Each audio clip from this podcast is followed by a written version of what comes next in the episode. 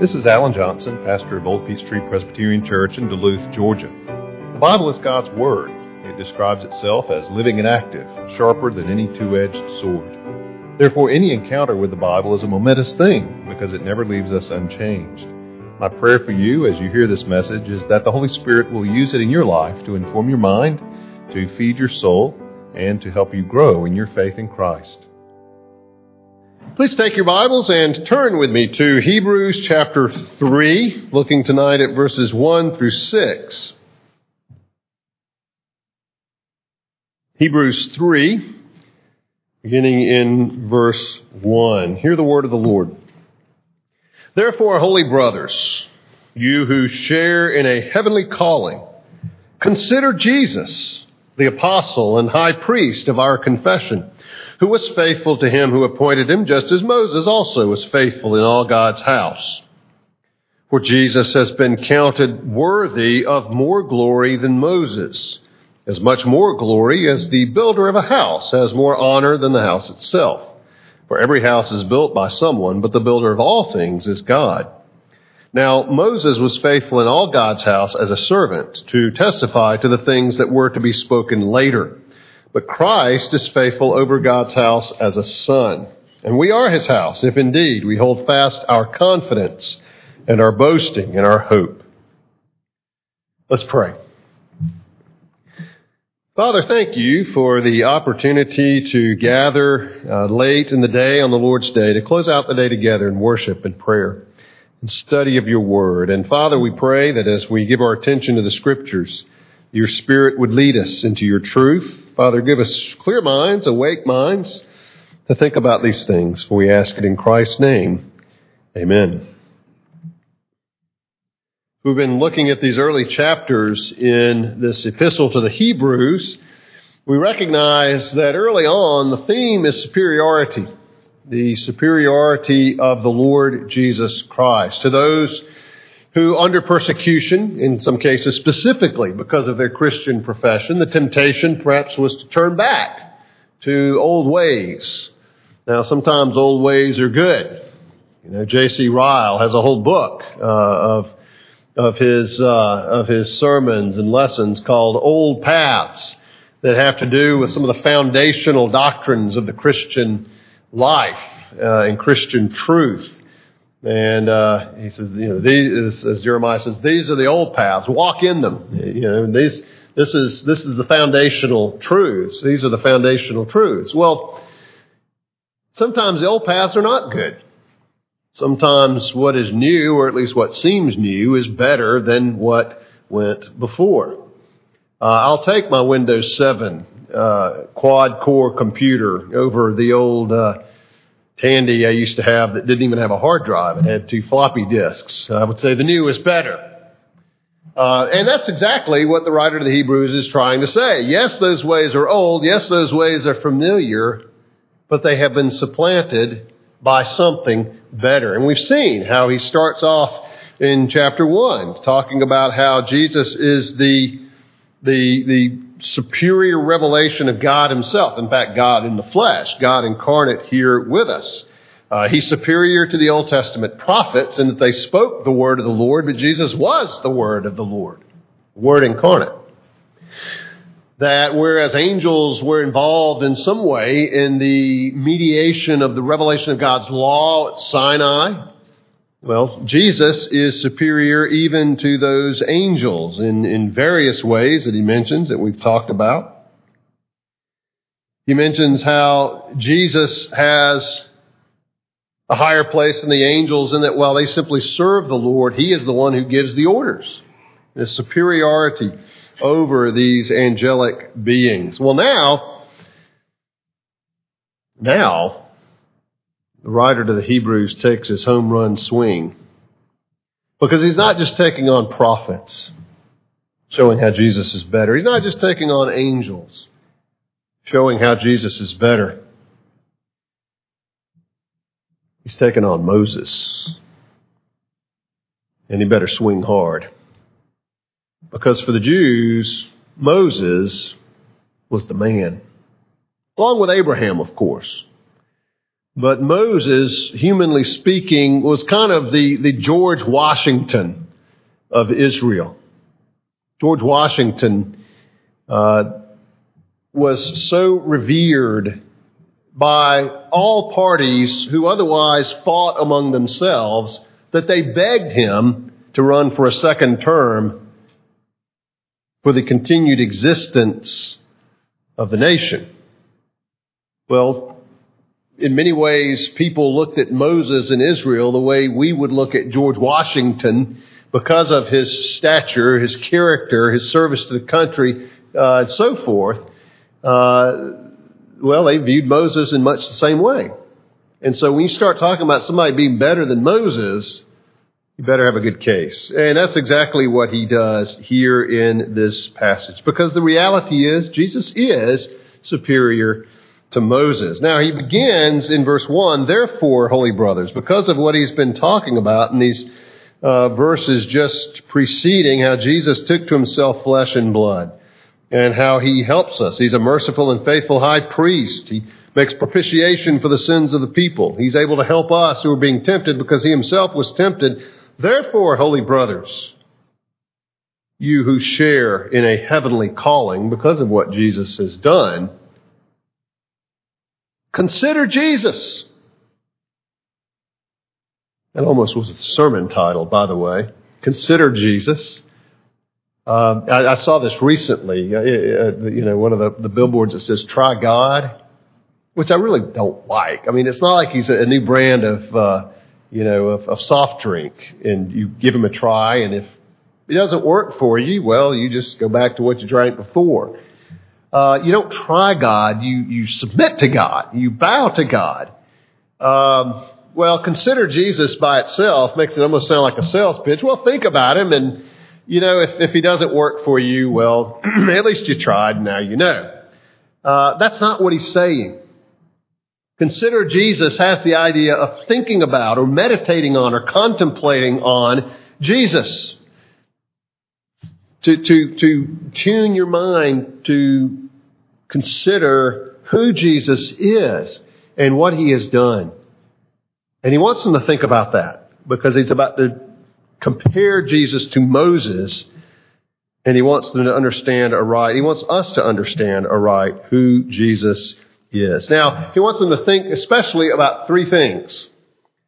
Now, when he starts off, he starts off by um, not so much comparing Moses to Jesus, but comparing Jesus to Moses. He's smart. He's wise. He doesn't start off by, by putting Moses down. He starts off by showing them how Jesus is like Moses in, in a very good way. He, he wants them to notice, to consider Jesus' faithfulness. Look at verse 2. Consider Jesus the apostle and high priest of our confession. Apostle because he's the one sent by the Father. You know, he's, he's the missionary. He is the God himself come into the world. The high priest, because he's the one who offered up himself as a sacrifice and intercedes for us.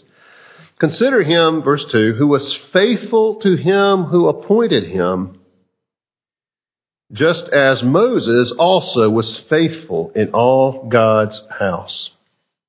Now, it's easy to read over that and miss the nuance, but he is. He's, he's saying, think about Jesus who is faithful, just like Moses was faithful. He's comparing Jesus to Moses. And Moses was faithful. It's kind of, uh, kind of a, a, happy providence that we're, we're studying on Sunday morning Moses and God's call of him uh, and as we'll see, his reluctance to do what God had called him to do, his fear of that, uh, and looking at this passage here tonight, because uh, Moses was faithful. You simply cannot overestimate his importance to the Jews. He was the one through whom God gave the law. He was the one to whom God spoke face to face. The Lord says, as a man speaks with his friend. Moses was, in a sense, the, the personal embodiment of Judaism. And so to commend Jesus, he compares him to Moses. Now, he wasn't perfect, obviously. We, we can think of, of times when Moses uh, wasn't all that he should have been, but he was faithful. Turn back to Numbers chapter 12. Numbers chapter 12, where Miriam and, and, and Aaron oppose Moses. Now, it's bad enough that it's Miriam and Aaron, Aaron opposing Moses' leadership, but it's made worse by the fact they're his brother and sister. Kind of this interfamily quarrel. Of course, your children, brothers and sisters, uh, they, they never fight among themselves. But apparently there was, there was a little bit of envy going on here as they saw Moses up front and, uh, they, they didn't like that. And say, who, who, who, who made you, uh, to be the, the spokesman of the Lord? Verse 2. Hath the Lord indeed spoken only through Moses? Has he not spoken through us also? And the Lord heard it. There's his knowledge, right? He, he heard this, this thing that they said. Now the man Moses was very meek, more than all people who are on the face of the earth. Verse 3. There's some question whether Moses wrote that, and if he did, would it then be true? But, uh, at any rate, Moses is commended, and you see his meekness here. He, he, uh, the Lord calls to Moses and Aaron and Miriam. He calls them out, and they come out. But notice what happens in uh, in verse six. The Lord said, Hear my words. If there is a prophet among you, I, the Lord, make myself known to him in a vision. I speak with him in a dream, which is the definition of a prophet. He has the word of the Lord. What he says is true, or it eventually comes true.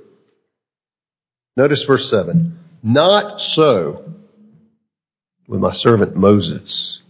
He is faithful in all my house. This is what the writer of the Hebrews is picking up on there. Wow. Imagine God saying of you, saying of me, He is faithful. She is faithful in my church. Wouldn't that make your day? Wouldn't that make your eternity? Well, yes. Uh, not, not my servant Moses. He is faithful in all my house. With him I speak mouth to mouth, clearly, not in riddles. That is not necessarily always figurative in strange ways God might speak through the prophets. And he beholds the form of the Lord. Why then were you not afraid to speak against my servant Moses? And the anger of the Lord was kindled against them, and he departed and uh, Miriam wound up with a bad case of leprosy out of it, or something. She was leprous, white as snow, and Moses pleaded uh, for the Lord to heal her, and, and he did. But the point there is the Lord himself speaks of that exalted place Moses had. Uh, that the Lord speaks to him clearly, face to face, as a man with his friend. Why were they not afraid to speak against Moses? And the writer of the Hebrews doesn't want that charge leveled against him.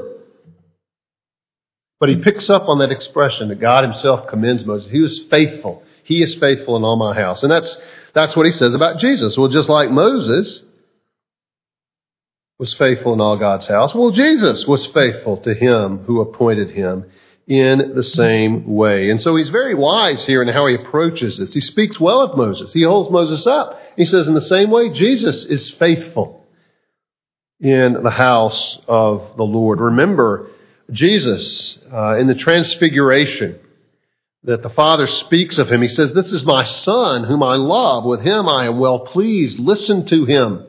Jesus, too, has that, that audible, verbal confirmation and approval of God, of his Heavenly Father, uh, of his ministry. And to listen to him and so, so far, Jesus and Moses are neck and neck.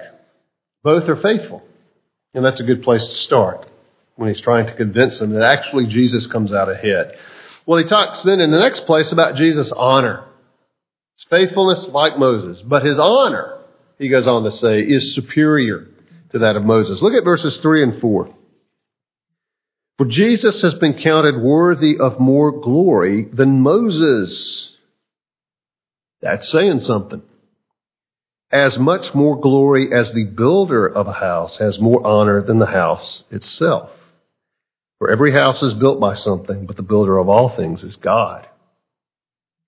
Now he starts to demonstrate why Jesus has greater honor than Moses. And he uses this metaphor of a, of a house, the builder of a house.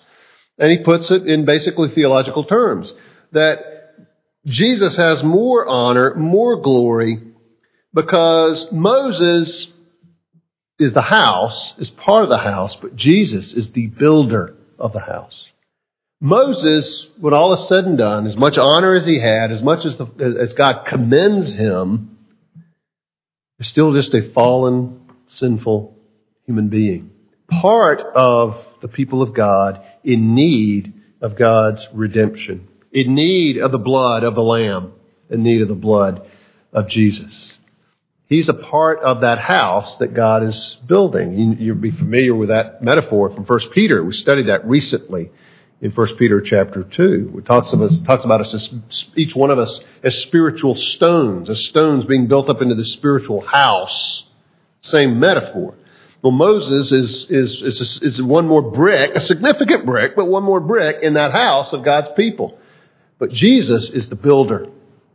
Jesus is the one who is making it possible. And so just as the house may have honor, yes, think of Biltmore largest private residence in the United States. Magnificent house, beautiful house, stunning house. And yet, you have to say it didn't build itself. Some of the honor went to the architect. The honor goes to George Vanderbilt, who not only conceived of it and planned it, but paid for it. Um, yes, the house has honor, but Certainly those who are, who caused it to be there have more honor. Well, that's the argument he's making. Every house is built by someone, but the builder of all things is God. Jesus is God. So, his, his argument is he begins to push Jesus out ahead of Moses. Both men are faithful, both served well, both were commended by God, but Jesus has greater honor, greater glory just like the builder of a house has greater honor even than the house itself. The house is his handiwork. So we notice here Jesus' faithfulness. Absolutely. Tempted in every way, yet obedient. All of these, these different things you could think of in Jesus' ministry. We think about Jesus' honor. And this is where he begins to eclipse Moses. Because ultimately Moses was a sinner redeemed by Jesus. And then finally, he talks about Jesus' station or Jesus' place, we might say, in verses 5 and 6, as he continues to drive this point home. Now, Moses was faithful in all God's house as a servant to testify to the things that were to be spoken later, but Christ is faithful over God's house as a son. Continues with a house metaphor, but a little different take on it. Moses was a servant within the house. He was a part of the household staff, so to speak. He was a servant. He served well. Very much to be commended, but he served nevertheless as a servant to testify to the things that were to be spoken later. By whom, by the way? Probably as among Jesus. Moses was preparing the way for Jesus uh, as God used him to, to establish the old covenant people, that preparatory time, that time of foreshadowing that eventually would lead to the coming of the Messiah, to the coming of, of Jesus. Moses was faithful as a servant, but Christ, here's the contrast, is faithful, both again faithful, faithful over God's house as a son. Moses was faithful as a servant in God's house, Jesus was faithful as a son over God's house. You see, it, it belongs to Jesus. There's a big difference in a household between a servant and the son. And that's the contrast that he's making here. Both faithful, both to be commended, both worthy of honor. But Jesus worthy of more honor because he's the builder of the house. Moses is merely part of the house.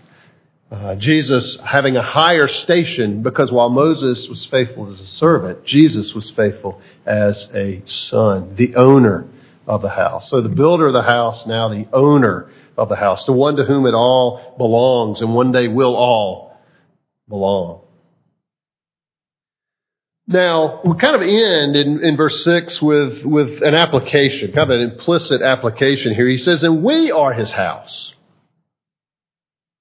Which interestingly sort of uh, teaches the continuity of God's people.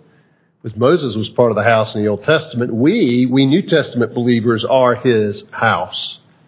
It's the continuity of the people of God from Moses on through Jesus.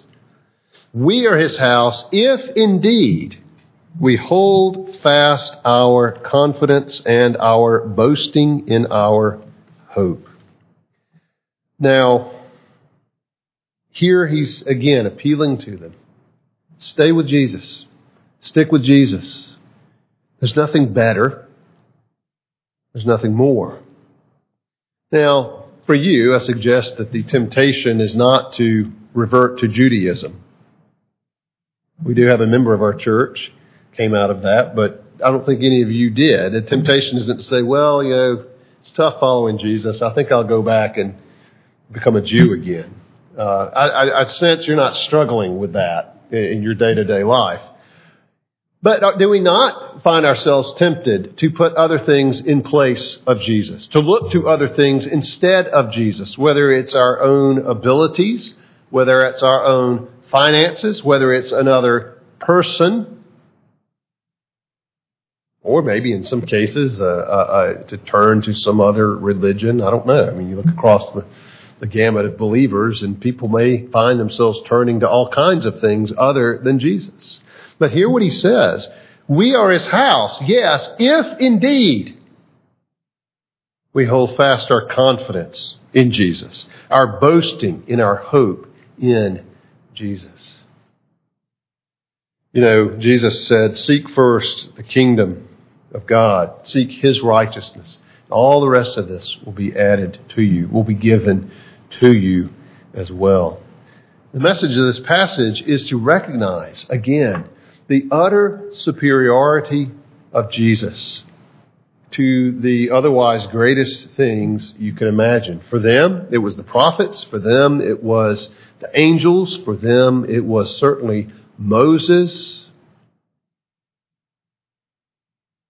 To make sure in our thinking that we're clinging to Christ, that we're sticking to Christ, that we're recognizing the surpassing glory. Surpassing what? Surpassing everything that this world has to offer. The glory of Christ. So that in the midst of discouragement, we run to Jesus. In the midst of perplexity, we run to Jesus. Even in delight, we celebrate in Jesus, giving thanks to Him. Because we are His house. We are His people. We are the ones redeemed by Him. We belong to Him. And the proof of that, the evidence that that is in fact who you are, is you recognize the preeminent glory of Jesus. He's faithful. He's the builder of the house, who is the son over the house. And you stick with Him. Let's pray. Father, we recognize that we never in our minds, in our words, in our hearts, give Jesus the glory, the honor, the place that rightfully is His, simply because we do not have the capacity to do so.